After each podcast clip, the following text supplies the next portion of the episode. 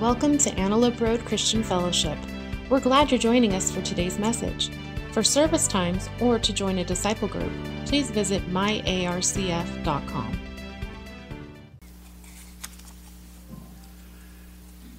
Good morning, ARCF family. It is so so good to see you this morning. I'm here because someone else couldn't be here. That's how that works. If you don't know, um, there's a uh, well, you don't know this. Monday, Pastor Greg called me and said, "I think I'm getting a cold." I don't know how that works. Um, but uh, it came out that there might be a COVID issue in the, around their family, so them not being here today makes all the sense in the world. Uh, so today, um, you know, Pastor Greg for the last couple of weeks has been doing a series called Family Road Trip, and and he's referring to the uh, vision statement of the church. And if you want to know the vision statements, it's actually in your bulletin. So you can open it up, take a look. There's five of them. I don't have them memorized, uh, sort of. But I can tell you that he, the last two sermons that he gave, one was on prayer, the essential aspect of prayer, and then uh, that we would be a, a, church defined by prayer, and that we would be a church that um, is uh, purposeful in making passionate disciples. I think I'm close on that. The next three are in your book. So if you want to, or on your bulletin, if you want to know what he's going to be preaching about in the future, that's it. Um, the issue is that he said that I could teach on anything I wanted. And um, I felt that the Lord was telling me that um, in a road trip, sometimes you need to take a rest stop. In fact, you need to take a rest stop. And let's see if I can get this going here. So, this is the goal. Based on his story, the, the, the story was we were going to all be in one vehicle miraculously, and we were going to jet from uh, Citrus Heights down to Dismaland, I mean, Disneyland.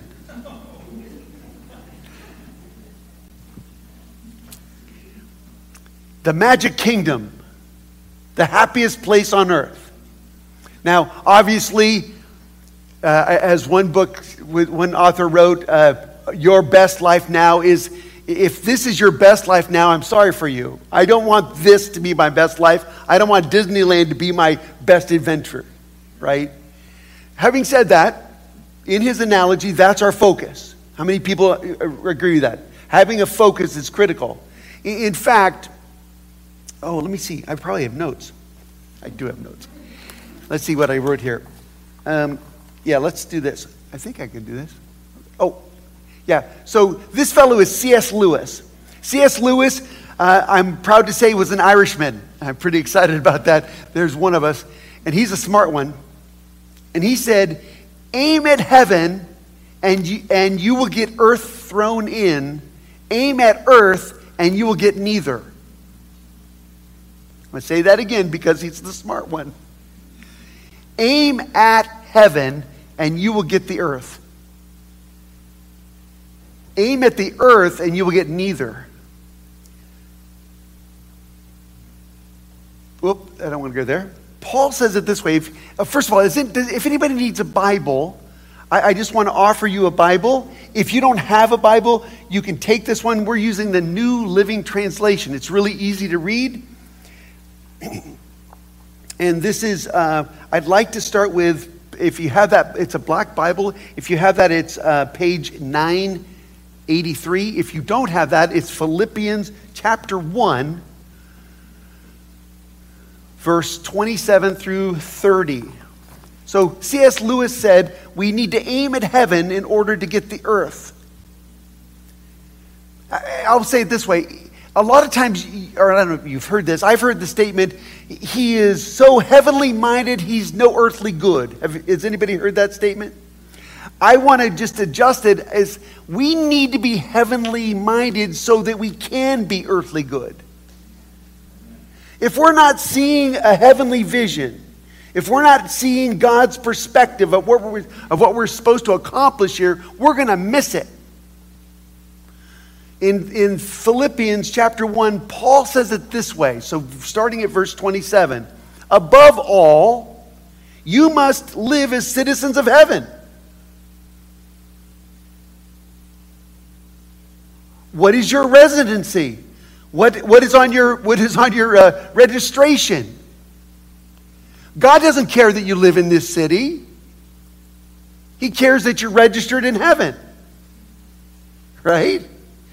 So you must be a citizen of heaven, conducting yourselves in a manner worthy of the good news about Christ.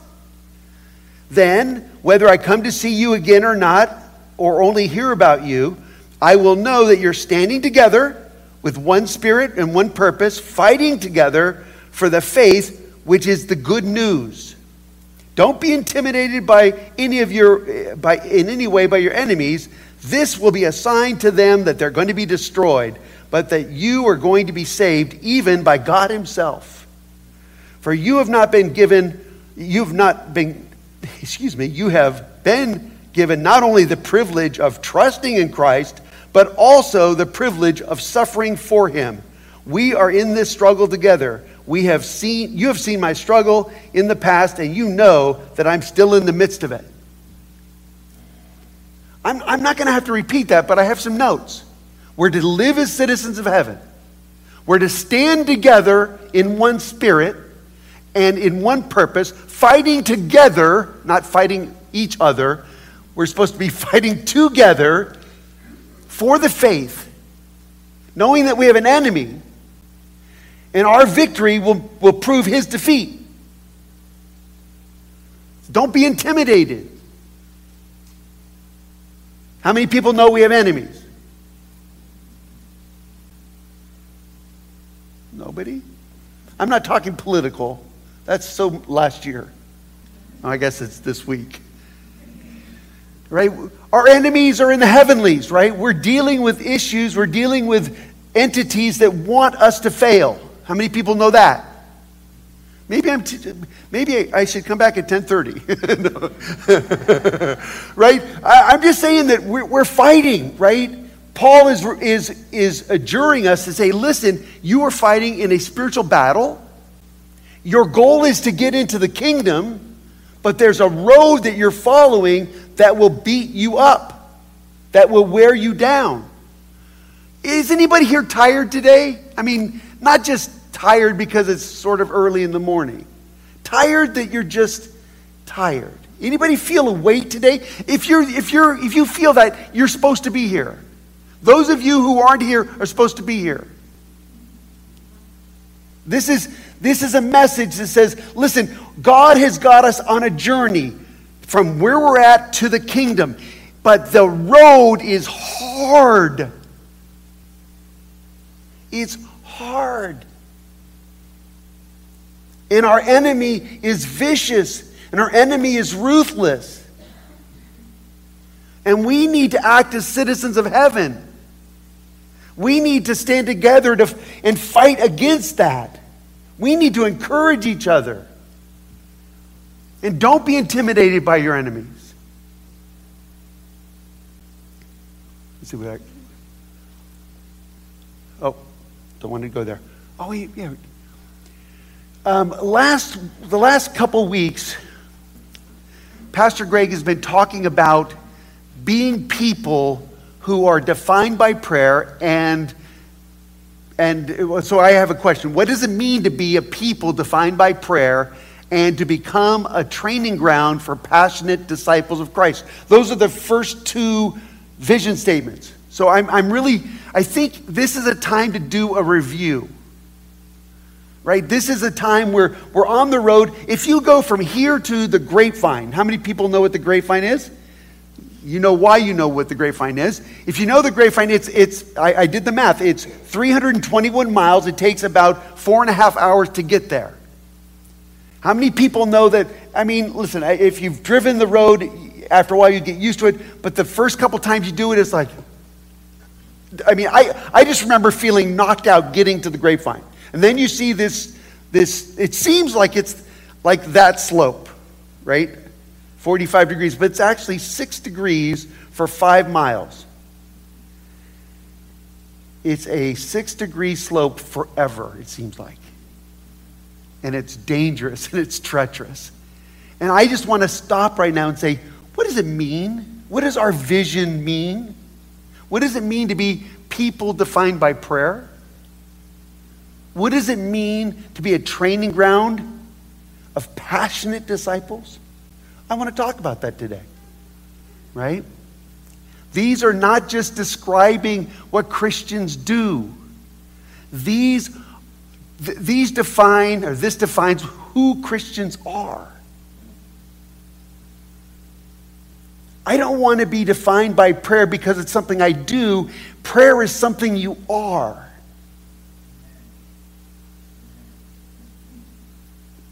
Being a disciple isn't something I do, it's something I am. These are not options or suggestions. Oh, I think I'll pray. Eh, maybe. Uh, I think I'll. Uh, listen, I'm not trying to push disciple groups, but you better get in a disciple group. Why? Because Pastor Greg think, thinks it's a great philosophy? No, the book says. How many people think I'm serious as a heart attack? I am. You need it. It's, these are directives, these are commands. This is your church eldership saying, hey, get on board. Not because we think everybody needs to be there. You're not a number. This is life. Right? For Christ followers, this is not a suggestion or an option. If you're new to the faith, if you're just kicking the tires, I get it. Kick the tires. Okay. Let's do this. I, would like to have you go to uh, John 15, verse 1 through 8. If, if you have the Black Bible, it's uh, page uh, 897. So I, I want to talk about prayer first of all. I'm not trying to t- reteach what Pastor Greg taught at all. I'm, I'm trying to, for me, I learn by teaching. So I'm learning this. Please understand, I, he did a great job. But I need this for me. How many people need review sometimes? Right? This is for me. Okay? So in John 15, 1 through 8, it's listen to what happens. Ready? I'm going to read it. This is Jesus teaching. He says, verse 1, I am the true grapevine. I think that that's just coincidental. No, okay. I didn't think, I didn't see it until the day. Oh, Went, oh, it's a grapevine. I am the true grapevine. And my Father is the gardener. He cuts off every branch of mine that doesn't produce fruit. And he prunes branches that do bear fruit so that they will produce even, even more. You have already been pruned and purified by the message I have given you. Remain in me, and I will remain in you. For a branch cannot produce fruit if it is severed from the vine, and you cannot be fruitful unless you, re- you remain in me. Yes, I am the vine, and you are the branches. Those who remain in me, and I in them, will produce much fruit. For apart from me, you can do nothing. Apart from me, you can do nothing. I want to do it again. Apart from me, you can do nothing. Anyone who does not remain in me is thrown away like a useless branch and withers. Such branches are gathered into a pile and burned. But if you remain in me and my words remain in you, and you may ask anything you want, and it will be granted, you will produce much fruit you are my true disciples. This brings great glory to my Father. When you read that, as I read that, a few things may have stuck out to you. If, you, if, you, if you're stuck on, oh no, I'm going to be cut, if you're that person, you need to readjust some thinking because that's not what it's about at all. I want to just bring your attention to something I just saw right now. In verse 2, he says, He cuts off every branch of mine. Who, who, who gets cut? Who owns the vineyard? Who, the gardener is the father. Who's the, who's the grapevine? Jesus is the grapevine. That's what he says. I'm the grapevine. Whose branches? His. Who's, who's, who's getting cut? Jesus is. He says, mine, my branches. Who owns the branches? Jesus does. But I want to focus on two words because it's, he repeats it six times. And, and the story doesn't end here. But in that, six, in that story so far, six times he says remain, and six times he references fruitfulness. Do you think that's important to Jesus? That if you remain, you'll be fruitful. If you don't remain, you won't? Do you think he's, he's being silly? Do you think he's not being sincere? Do you think he's just messing with you? Being in him is prayer, by the way. That is the clearest perspective of what prayer is. Paul in 1 Thessalonians says to pray without ceasing. How does that work?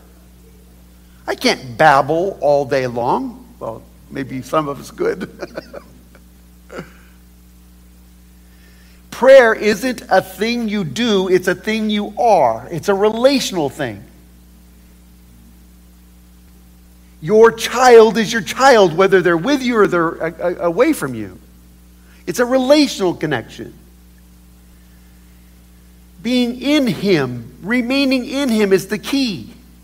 I don't pray so that I can fill a quota. I don't pray so that I can notch a little box that says I've completed this request. No, I pray because I'm desperately in need of connection with somebody who will gain, so I can gain a heavenly perspective. I don't know about all of you. I'm stupid. I have got too many weaknesses. I'm not going to make it on my own strength. How many people can confess to that? How many people know that that's okay? Because you can't make it on your strength anyway.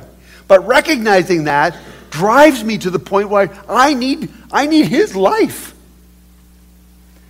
So I just want to encourage you that prayer is, is analogous to being in Him, to remain in Him, to because I can't be fruitful. I can't do anything without prayer. But in prayer, in His presence, I can do a bunch of stuff that He wants me to do.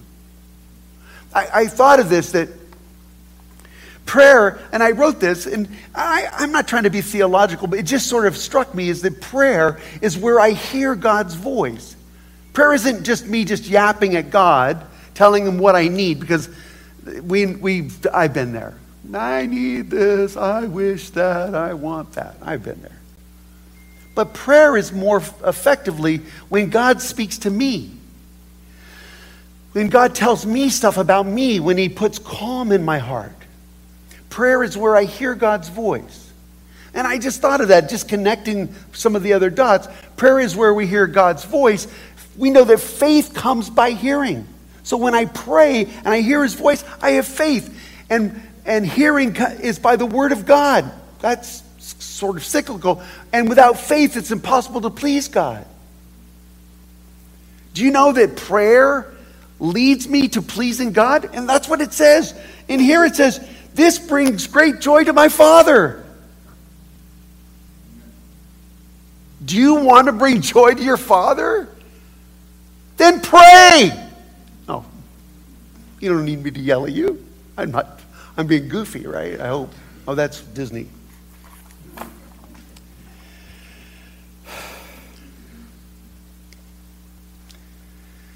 Making passionate disciples. Wow.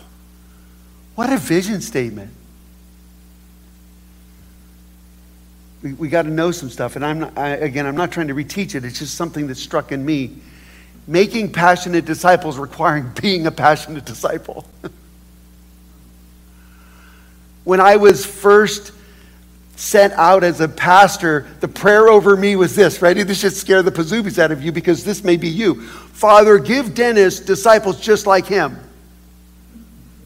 I pray that for all of you, and that should scare you. Give these people, give your people disciples just like them. Why is that? Why do I need disciples just like me? And, and it's not like characteristics, it's not personalities. It's people who have a fire in their heart. Lord, give me people who are passionate. Wait a minute. What if you're dealing with people who are not passionate? It may reflect where you're at. I'm just, just saying. Lord, put a passion in me first. Discipleship is not about telling people what to do, but to be an example of how to live and grow in Christ. Uh, the, the freebie here is this ready? And I, I may have put this on my notes, maybe not. How many, the, the, the, scripture says Jesus told us directly, go make disciples. Go make disciples. Do you know why he did that? What's the maybe, maybe the, the reason? Why did he say go make disciples? Nobody knows. It's okay. He said, Go make disciples. The first reason is to, to present and, and present the gospel, right? To, to propagate the faith, to bring and spread the gospel. That, that's number one. But you know, the, the real reason I think it is, is because making a disciple is really the best way for you to grow. I love this couple over here. I'm sort of related to them, but I don't have a choice. They were, they're good folks all in all, but they grew when they had kids. Don't tell Conrad this, but he has grown since he got married. I'm thankful for Rachel. It's more than you know. Discipling is how you grow. discipling forces you to dig deep into the Word and determine what's important. It puts an awe in you like, wait a minute, this person is looking for me, looking to me for, a, for some sort of wisdom. Parents, deep down, you know that point when your child comes to you and says, well, how, how do I do this? And some of the things you know, some of the things you go, that, that certain subjects, whoa. You know that. it's scary, isn't it? Yeah, but it's good. It's good stuff.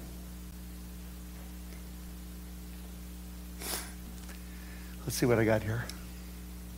I, I, I'd like to read some scriptures. I don't want to bore you, so I'm going to read them anyway. so I, and you can follow along. It's the first one is 1 Corinthians 10, 32, and then going into 11, 1 on page 955 if you have the book. It says, Don't give an offense to Jews or Greeks or the church of God. I too try to please everyone in everything I do. I just I don't just do what is best for me. I do what is best for others so that I so that they may be saved and you should imitate me just as I imitate. That, that's a pretty braggadocious thing for Paul to say. Imitate me as I imitate Christ. But if you flip it and say, that is the most humble thing anybody could say, I want you to watch me. Every parent really knows that, whether you know it or not. Your kids have, their eyes are always on you.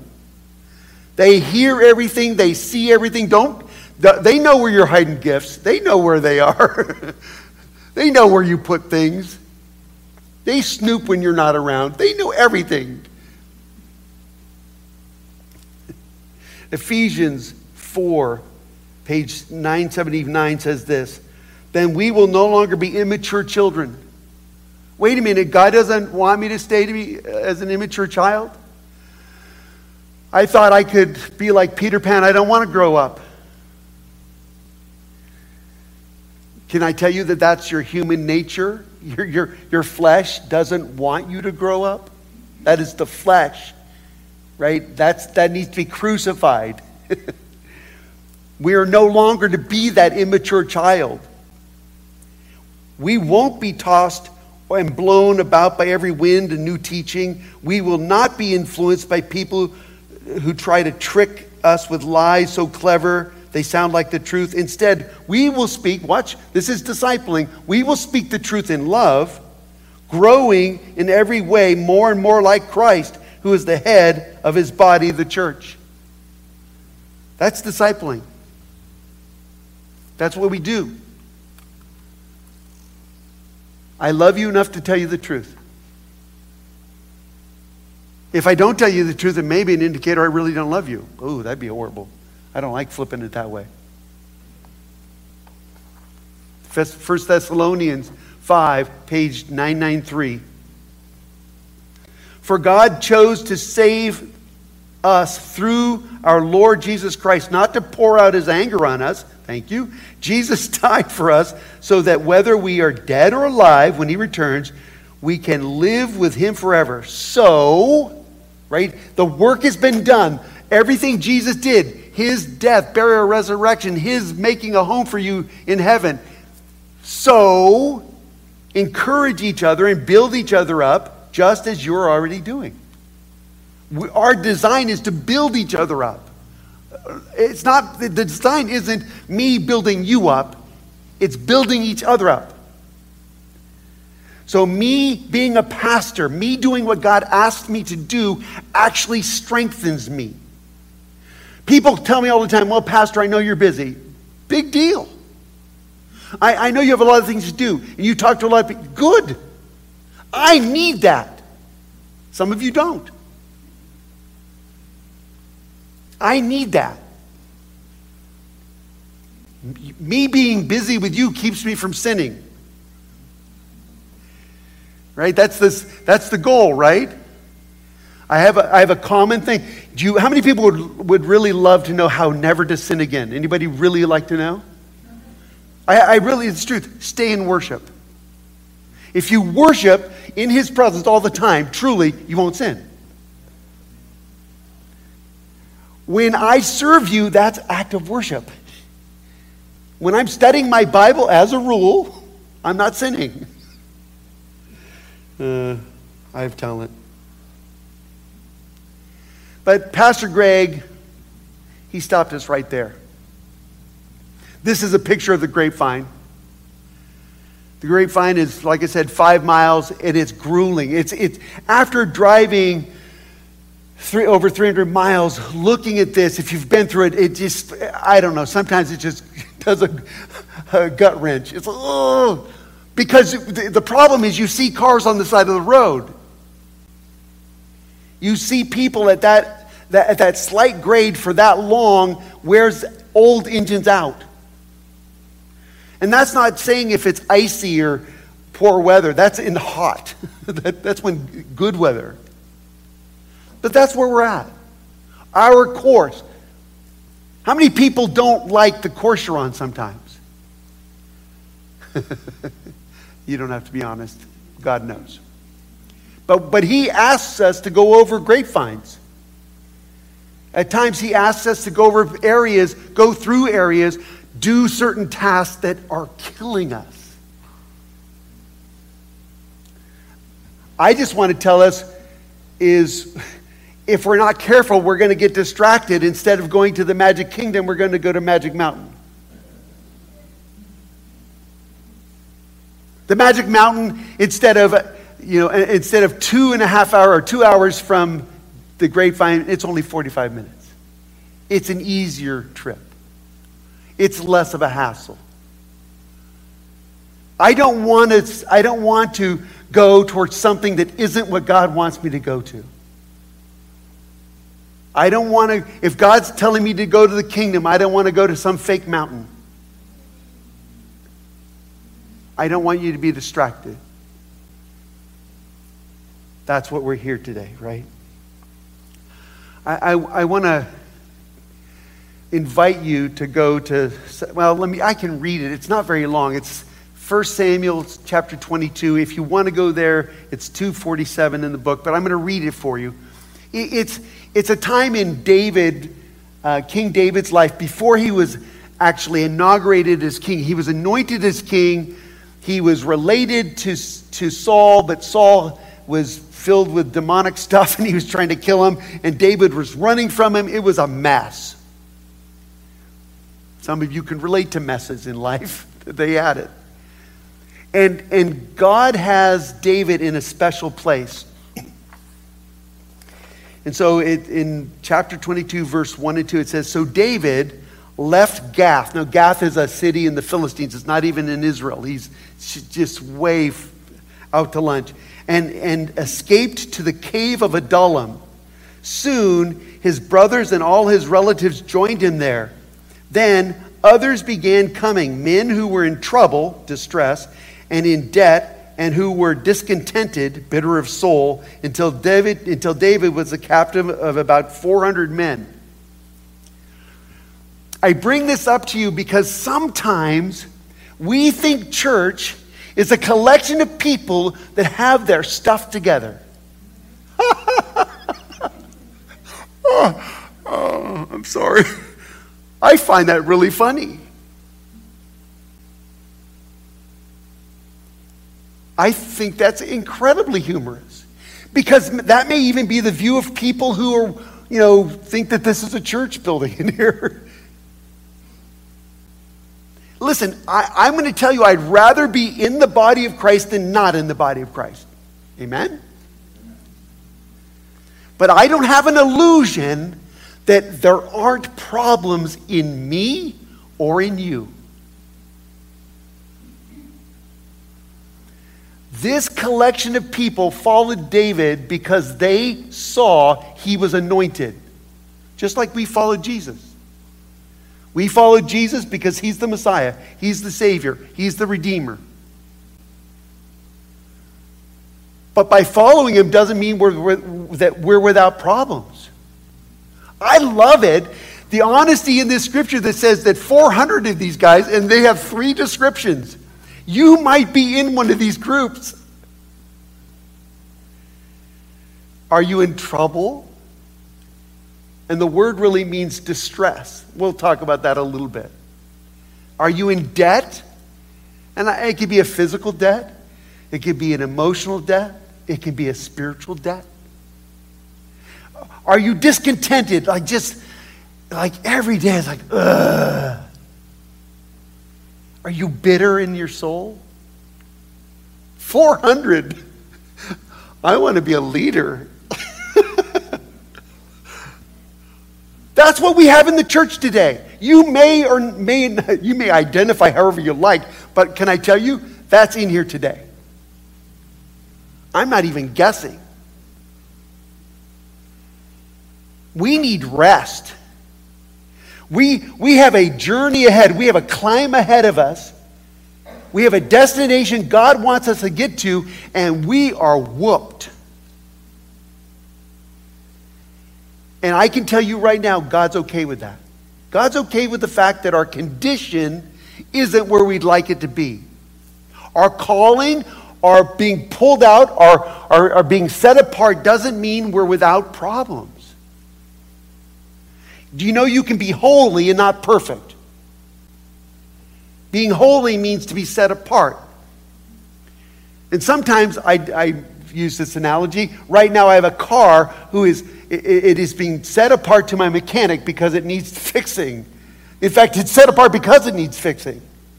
In fact, you're all set apart here because you need to be fixed. You need to be healed. You need to be, need to be restored. You need to be, need rest.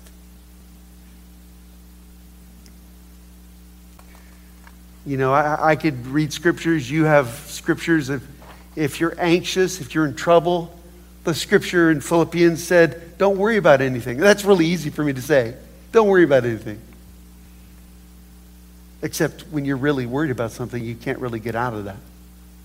I wish, I wish it was as easy. This Philippians 4 says this don't worry about anything. Instead, instead it gives us a thing. I think it says, hey, here, here's the thing. Here's the prescription. Ready?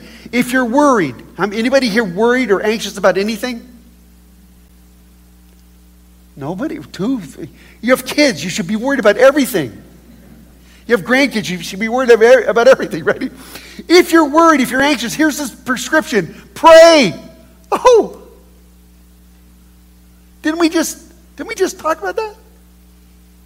Thank him for everything he's done. Oop. There it is. That's funny. Woohoo. Baptism. Are you anxious? Pray. Why do you think prayer and making disciples is so critical? See, I don't want to go to the next three vision statements. Those are stupid unless the first two are active. I, am just telling you what I think. I submit to you. If I don't pray and are not actively in, in a discipling situation where I'm being discipled and you're being discipled, the rest is foolishness. What are you going to plant? How are you going to show compassion? Oh, thank you. Oh, gosh. Oh, man, what a mess I made. This is a good excuse. I don't know where my rest of my notes are. Let's do this. So, what, i what I really want to tell you is that your condition today, if you're honest, is no different from those guys in Adullam. And it really, it's okay. It's okay. It's, it's not a, a mark against you. It's the truth. We have struggles every day. Let's see what I have. Are you weary? Exhausted? Are you stuck? Discouraged? Are you there? Galatians says this. So let's not get tired of doing what is good. At just the right time, we will reap a harvest of blessing if we don't give up. Has anybody ever been in a place where you're been a place where you've almost given up and then turning a corner, things happen in your life that's just unexpectable, unexpecting? I can't say the word. I'm sorry. Forgive me. You didn't expect? Anybody? Just me? I was unemployed for nine months, seven months. I, I experienced my first full blown adult depression I had six kids, unemployed, and I, I, this is 25 years ago, no, 27 years ago, Conrad's 27. I was, I, I begged for a job to get $8 an hour.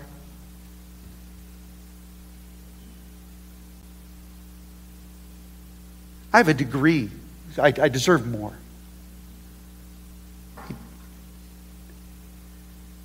I worked for three months doing telemarketing. I know that's confession, it's good for the soul.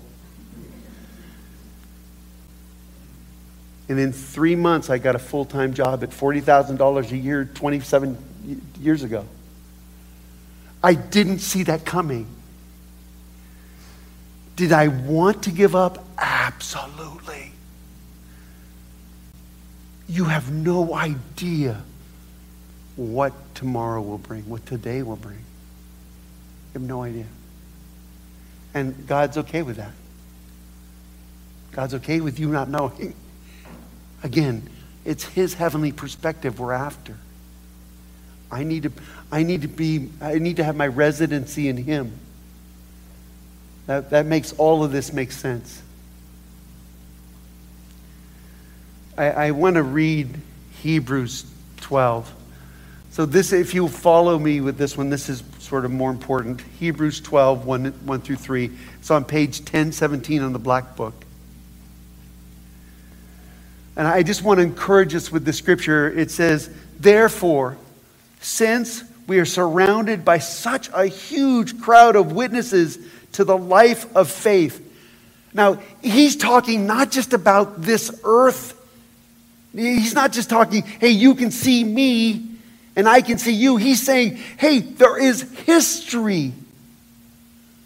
It is talking about everyone that has ever walked in faith is watching you today. There's a crowd watching you. He says, since you're being viewed, since you're under a celestial microscope, let us strip off every weight that slows us down. Now, listen, I wish it was just losing some poundage. It's not referring to that, although it could be for you. It's really referring to what? He, goes on, he says, strip off every weight that, that slows us down, especially the sin that so easily entangles you. I don't know your sin individually. Some of it could be greed. Some of it could be lust. Some of it could be anger. Some of it could be slothfulness. Some of it could be whatever. There's so many. Some of us just have a sin that's called your name. Mine's Dennis. I have a, I have a special blend.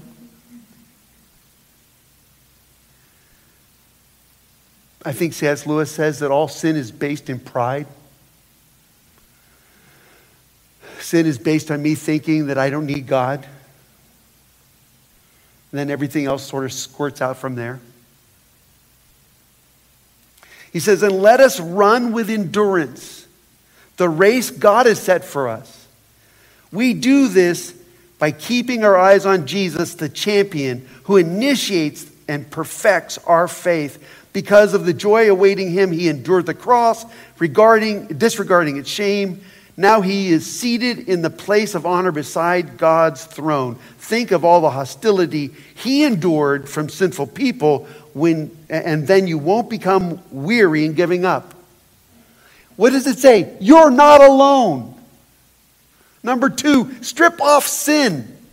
All your hurts, your hangups, your, your habits, get rid of them. Is that easy? No.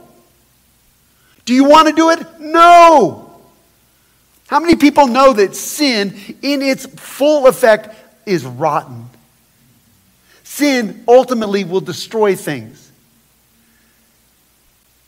But we do it because it brings pleasure momentarily. That's what sin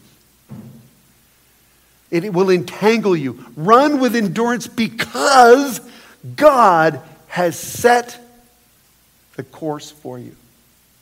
Wait a minute, God, you mean you want me to go over the grapevine? Yes. You want me to endure an elevation that I'm not sure I can make it? Yes. Because it requires you walking by faith. And then I, I like to do this.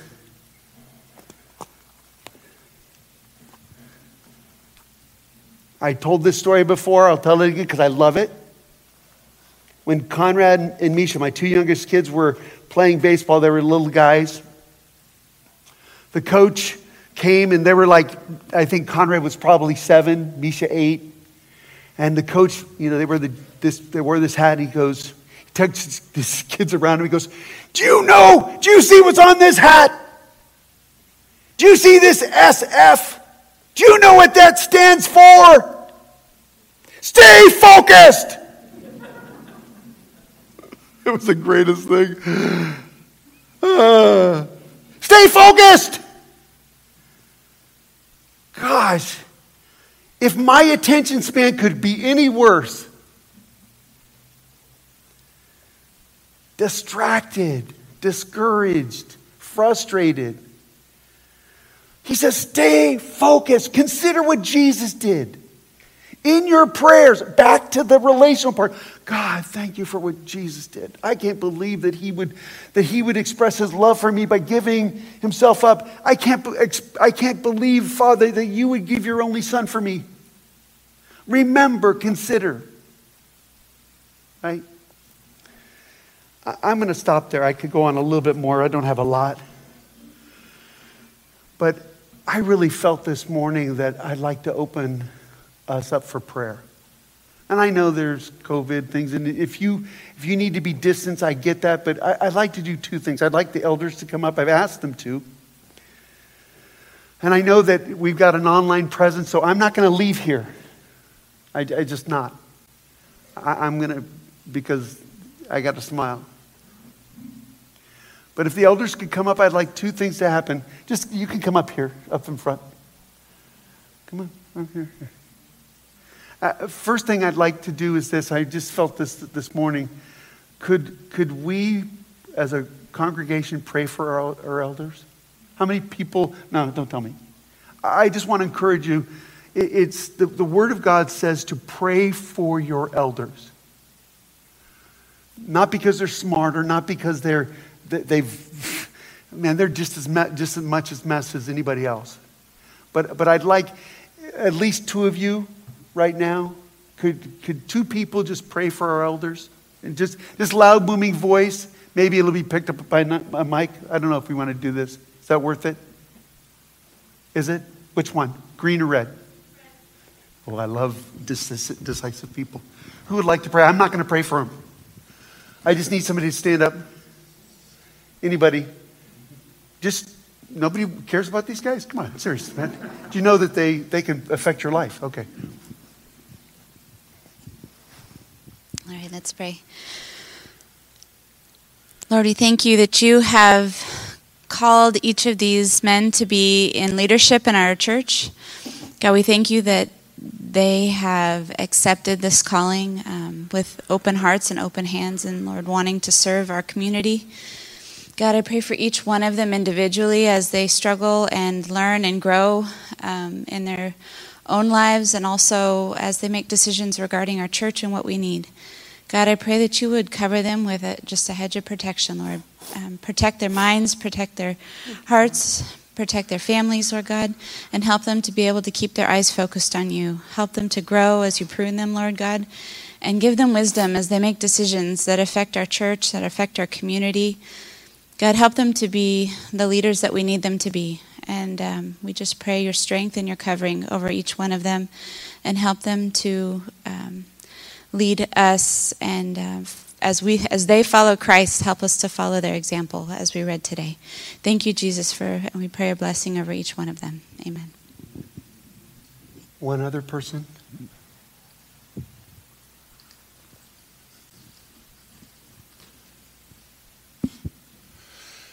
Lord, I pray that you make these men's their spiritual armor thick and their weapons sharp I pray that you give them the strength and the wisdom to guide the flock, that you bless and you protect them, Lord, that you grant them wisdom, that you allow them to prosper, and that their prosperity can glorify you. I pray that, be, that they be a vessel of your will, Lord, you allow them to bring your kingdom come to this earth. Thank you, Lord, for everything you've given us. Thank you for these men. And in Jesus' name we pray. Okay. All right, so this is going to be a little bit trickier than I thought. This is what I'd like to do two things.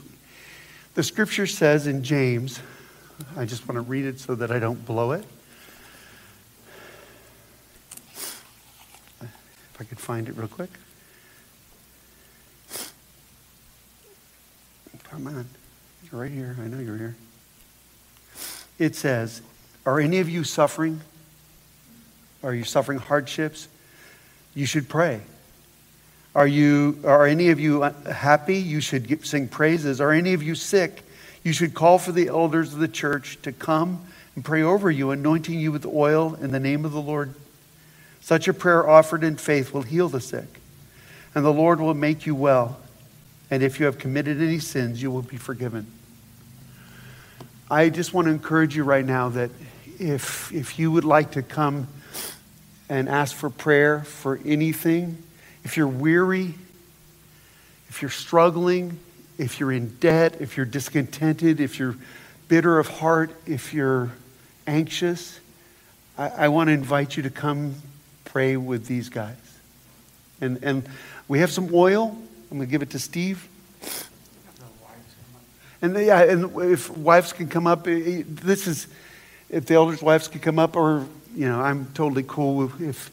But but let's say that you're in a fine place, and and I know that we're online. I while we're doing this, I'm going to be praying for the online group, and I want you to pray with me. This is there are people in our fellowship that can't be here that, that are that are sick, and that would be Chris Dancy, Mike Botica, Ron Campbell. I'm going to miss some, and, and I, I wrote them down because I, I don't trust me, and now it's all wet.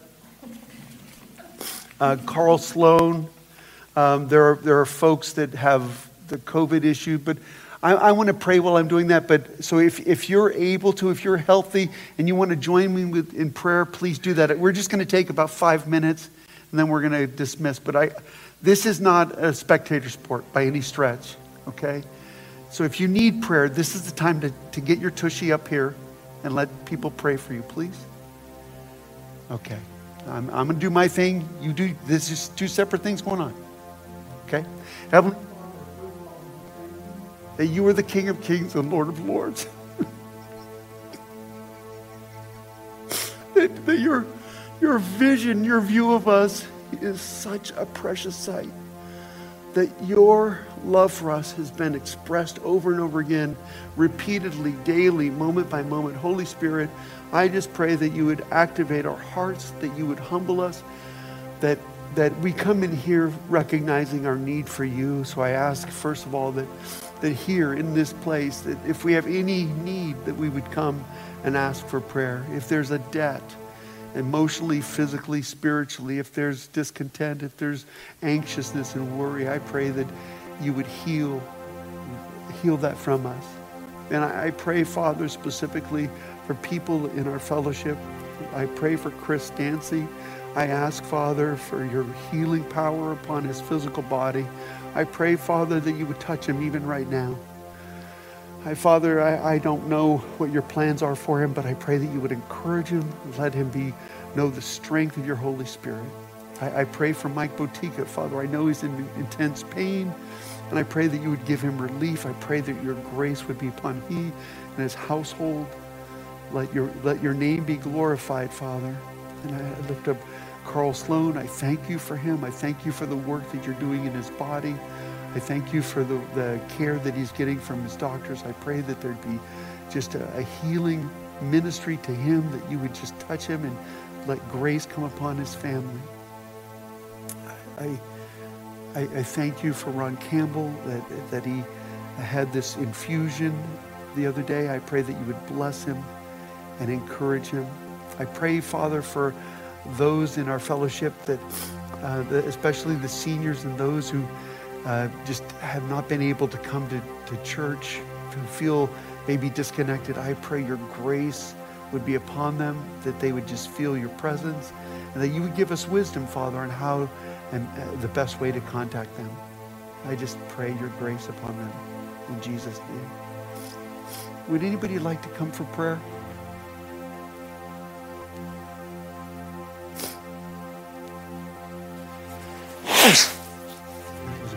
That was good.